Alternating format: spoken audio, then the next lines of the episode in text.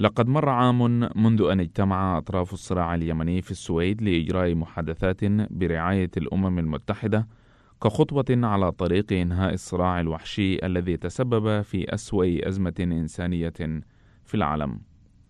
في مقابلة حصرية مع أخبار الأمم المتحدة، استرجع المبعوث الخاص للأمم المتحدة مارتن جريفيس الإنجازات التي تحققت منذ توقيع اتفاق ستوكهولم والذي تضمن بنودا أساسية مثل وقف إطلاق النار في مدينة الحديدة الساحلية بوابة اليمن للبضائع والسلع والمساعدات وكذلك تبادل الأسرى. وقال سيد جريفيس إن الطريق إلى السلام يتطلب من الأطراف المتحاربة التخلي عن آمال النصر العسكري ومتابعة النصر الكبير الذي يمكن تحقيقه من خلال المفاوضات وقال للزميل مي يعقوب إن هذا التحول يحدث في اليمن على الرغم من إمكانية القيام بالمزيد من أجل التنفيذ الكامل للاتفاق المبعوث الخاص تحدث أيضا عن اتفاق الرياض وحيثياته ولم يخلو كلامه من الإشارة إلى بعض العقبات الرئيسية التي تعرقل المسار مؤكدا أن اليمنيين بطابعهم الخاص يرغبون في تقريب وجهات النظر والعمل على إنهاء الصراع. مزيد من التفاصيل فيما يلي. أهلا بك السيد مارتن جريفيث في هذا الحوار مع أخبار الأمم المتحدة. أحداث كثيرة حصلت في اليمن خلال السنة الفائتة، ولكن سأبدأ مع اتفاق ستوكهولم. يعتقد الكثيرون أنه لم يرقى إلى مستوى إمكاناته. هل يمكنك أن تشرح لمتابعينا أين نحن الآن؟ ماذا حققنا؟ وما هي الفجوات الرئيسية؟ Sure. Thank you very much for having me on as well. بالتأكيد شكرا جزيلا لاستضافتي. نعم فعلا. مرت سنة منذ اجتماع السويد وخرجنا من محادثات السويد سعداء للغاية لأنه لأول مرة على الإطلاق عقد الطرفان اتفاقا طوعيا. كنا سعداء جدا بذلك. اعتقدنا أيضا في أعقاب السويد أن عناصر اتفاق ستوكهولم والتي شملت الحديدة المدينة الساحلية على ساحل البحر الأحمر في اليمن ونقطة الدخول الأساسية للبرنامج الإنساني في اليمن قد أدت إلى تجنب معركة مروعة كان متوقع حدوثها في المدينة. أنت محقة في إشارتك إلى أن العديد من الناس وأنا واحد منهم يعتقدون أنه كان بإمكاننا القيام بعمل أفضل بكثير في تنفيذ اتفاق ستوكهولم في بنوده الاثني عشر. كان ذلك بالنسبة للكثيرين منا ولكن بشكل خاص لليمنيين الذين تعد القضية بالنسبة لهم أمرا أساسيا خيبة أمل من نواح كثيرة. نعم بالتأكيد. كانت هناك إنجازات. أولها كنا حينها على شفا وقوع هجوم على مدينة الحديدة وموانئها. معركة كانت ستؤثر على مركزين حيويين للبرنامج الإنساني. تم تجنب تلك المعركة وقد تمكنا من تجنبها حتى الآن. كان هناك وقف لإطلاق النار بشكل أو بآخر في الحديدة. تم إنقاذ حياة الناس. تمت حماية البرنامج الإنساني. وأعتقد أن ذلك أظهر أيضا أن الأطراف يمكن أن تتفق فعليا على طريقة مختلفة للخروج من الأزمة. ولكن صحيح أن هناك أشياء يجب أن تتم بشكل أفضل بكثير. لا يزال يتعين علينا أن نرى عمليات إعادة انتشار كبيرة لتجريد مدينة الحديدة من السلاح وهذا لم يحدث بعد. ما زلنا نتفاوض عليه. والأمم المتحدة لن تتخلى عن الاتفاق. هناك مسألة الإفراج عن السجناء وهي أمر مهم للغاية بالنسبة لتلك الأسر التي تتوق لرؤية أفرادها يعودون إلى ديارهم. لقد شعرنا بخيبة أمل كبيرة حيال ذلك. صحيح أنه في الآونة الأخيرة شهدنا إطلاق سراح 120 أو 130 سجينا، وكانت هذه خطوة رائعة إلى الأمام، ولكنها لم تكن كافية. أعتقد أننا خرجنا من اتفاق ستوكهولم بأمل كبير، أمل تلاشى بطرق عديدة ولكن أحرزنا أيضا بعض الإنجازات الكبيرة. شيء أخير وهو أن ما تعلمته حقا بقوة أن هناك بعض القضايا التي لن يتم حلها عن طريق الاتفاقات على المستوى دون الوطني. اتفاقيات محددة في أماكن مختلفة. علينا أن نعالج القضايا الأساسية المتمثلة في السيادة والشرعية من خلال اتفاق لإنهاء الحرب. لا يمكننا أن ننسى الأزمة الإنسانية التي يعاني منها اليمنيون. حسب زملائنا في مكتب تنسيق الشؤون الإنسانية الأوتشا لا يزال اليمن يعاني من أسوأ أزمة إنسانية في العالم. اذا بالإضافة إلى ثغرات اتفاق ستوكهولم يساهم هذا الوضع المؤلم في زيادة الشعور بالشك في بعض الدوائر حول إمكانية حدوث حل سياسي. كيف ترى احتمالات السلام في اليمن الآن مقارنة بالعام الماضي عندما تم توقيع اتفاق ستوكهولم؟ Well, for me, the humanitarian situation doesn't give me skepticism بالنسبة لي الوضع الإنساني لا يشعرني بالشك حيال احتمالات السلام بل يفعل العكس. هذا الوضع يخبرني إنه يجب أن نحصل على السلام. لأننا لا يمكن أن نسمح باستمرار تلك العواقب المدمرة على العائلات اليمنية كما وصفتها. وإذا كان هناك أي حجة تؤكد الحاجة إلى السرعة في تحقيق حل سياسي لهذه الحرب فهي وضع أولئك الأشخاص. تلك الأسر التي تعاني يوميا من آثار الصراع. العائلات التي لم يذهب أطفالها إلى المدرسة منذ خمس سنوات. والأسر التي تكافح من أجل الحصول على الطعام يوميا.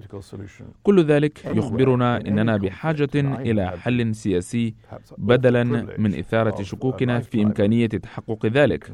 ولكن أي حل سياسي في أي مكان في أي صراع هو أمر بالغ الصعوبة ويستلزم إرادة سياسية من المستوى الذي يتطلب الكثير للانتقال من الحرب إلى السلام ويتطلب من هؤلاء الذين يقودون الحرب تغيير الطريقة التي ينظرون بها إلى مناصريهم وتغيير الطريقة التي ينظرون بها إلى إمكاناتهم ووضع حد لآمالهم بنصر عسكري والبدء في التواصل مع أعدائهم وجعلهم جزءا من المستقبل. إنه تحول كبير في أي حرب أهلية. إنه تحول هائل. ما أعتقد أنه يحدث الآن في اليمن. هو أننا أخيرا بدأنا نرى هذا التحول. لقد بدأنا نرى في قلوب وعقول أولئك الذين يتخذون القرارات حول الحرب. الرغبة في صنع السلام والاعتراف على المستوى الأساسي بأنه لا يوجد أي احتمال لتحقيق تقدم عسكري. أنه لا يوجد شيء يمكن كسبه في ساحة المعركة. وأن هناك انتصارا كبيرا بالطبع يمكن تحقيقه على ساحة المفاوضات. عطفا على ما تفضلت به وبشأن اتفاقية الرياض. رأينا تقارير تفيد بأن تنفيذ الاتفاقية لا يسير كما تم التخطيط له في الأصل. هل تعتقد أن ذلك سيؤثر على أمالك في أن تبدأ الأطراف محادثات سلام رسمية؟ I think it's really important that agreement uh, is in its basics at least. أعتقد أنه من المهم حقا أن يطبق هذا الاتفاق في أساسياته على الأقل.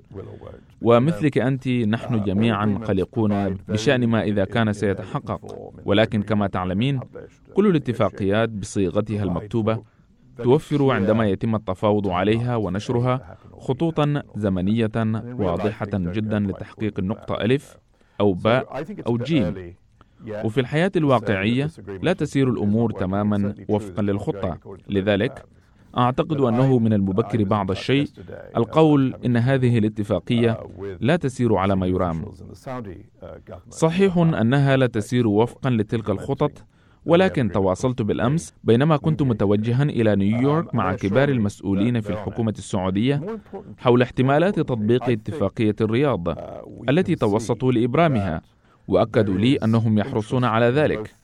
والأهم من ذلك أعتقد أنه يمكننا أن نرى أن هناك مصلحة لدى كل من حكومة اليمن والمجلس الانتقالي الجنوبي لتنفيذ الاتفاقية. ربما ليس في جميع جوانبها ولكن بما فيه الكفاية للسماح لنا في الأمم المتحدة بالتوسط لإنهاء الصراع الشامل. اذا اتفاق الرياض يمنحنا الوقت ونأمل ذلك. لكن اذا انهار أعتقد أنها ستكون ضربة مدمرة لليمن. But if it falls apart, I think it will be a devastating blow to Yemen. نتمنى أن لا يحدث ذلك. حسنا في آخر إحاطة لك أمام مجلس الأمن كما في الإحاطات السابقة تحدثت عن مشاركة المرأة في جهود ومبادرات بناء السلام. هل يمكن أن تخبرنا قليلا عن العمل الذي يقوم به مكتبك لإدماج النساء والفئات الأخرى من المجتمع في عملية السلام في اليمن؟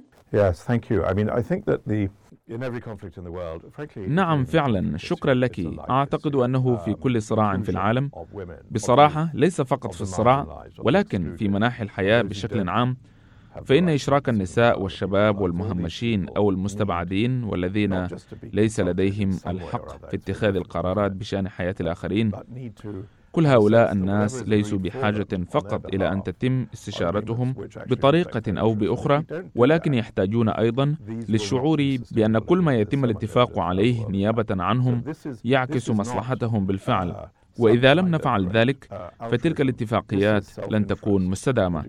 وهناك الكثير من الأدلة حول العالم على ذلك. إذا هذا ليس نوعا من الإيثار العظيم. هذه مصلحة ذاتية. يجب أن تستند تلك الاتفاقيات إلى شمولية ملائمة. وللنساء في اليمن سجل هائل.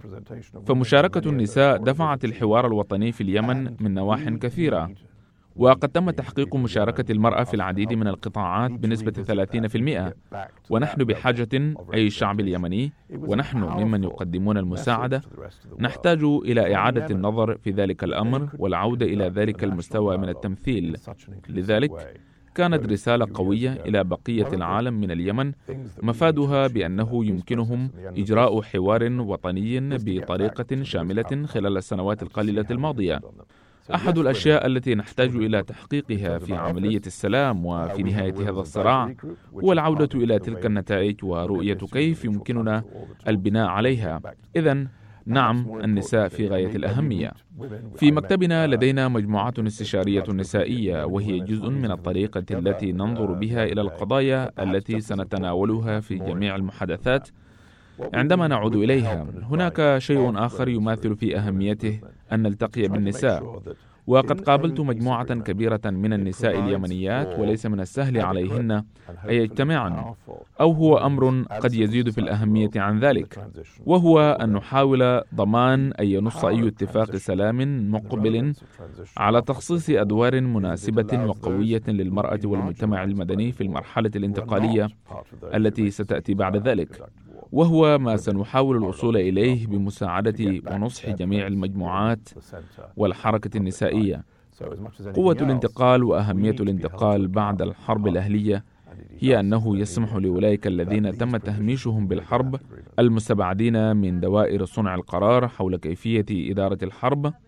والنساء مثال واضح بالعودة إلى هذا المكان في وسط الحياة العامة. وبقدر ما يتعلق الأمر بأي شيء آخر نحتاج إلى إلزام الأطراف بمسؤولياتهم ويحتاجون إلينا كوسيط لإبرام هذه الأحكام في ذلك الاتفاق. سؤالي الأخير سيكون عنك. لديك خبرة واسعة في مجال الوساطة وحل النزاعات. من خلال دورك في اليمن وبشكل عام، هل ما زلت تتعلم؟ إذا كان الأمر كذلك، هل يمكن أن تعطينا بعض الأمثلة؟ Yeah, and I hope to God I am learning things because that would be dead if I wasn't. Um, نعم حسنا. آمل في أنني أتعلم بعض الشيء. قد أكون في عداد الموتى إن لم يكن الأمر كذلك. حسنا. كل صراع هو نفسه في الحروب الأهلية. وكل صراع مختلف. ذهبت ذات مرة إلى بلد وقلت هذه القضايا التي تواجهونها مألوفة للغاية.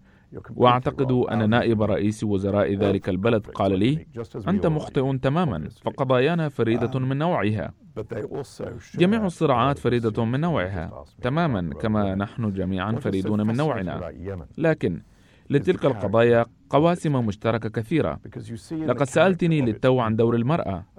ما يثير الإعجاب في اليمن هو طابع شعبه لأنك ترين في طابع شعبه رغبة في أن يكون قادرا على التحدث مع بعضه البعض ليكون قادرا على الانفتاح على بعضه البعض. في حال حدث هذا التحول نحو حل سياسي فأنا متأكد من أن كلا سيحتضن الآخر في اليمن. نعم أنا أتعلم. الشيء الثاني الذي أود قوله هو التالي أعتقد أنه بالنسبة لمسؤول أممي ولي الشرف أن أكون واحدا منهم. نحتاج دائما إلى الجمع بين تأثير قيمنا بما في ذلك الإدماج والحقوق العالمية وما إلى ذلك وأهمية الدبلوماسية الإقليمية والمصالح والمتطلبات المختلفة للدول الأعضاء وتحقيق التوازن بين هذين الأمرين. في الواقع تحقيق التوازن بين الدبلوماسية والوساطة هو بالنسبة لأي مسؤول أممي فرصة خاصة. والله يعلم إذا كنت لا تستطيع التعلم من ذلك فلن تتعلم من أي شيء. شكرا السيد مارتن جريفيث مبعوث الأمم المتحدة الخاص إلى اليمن. شكرا جزيلا. Thank you.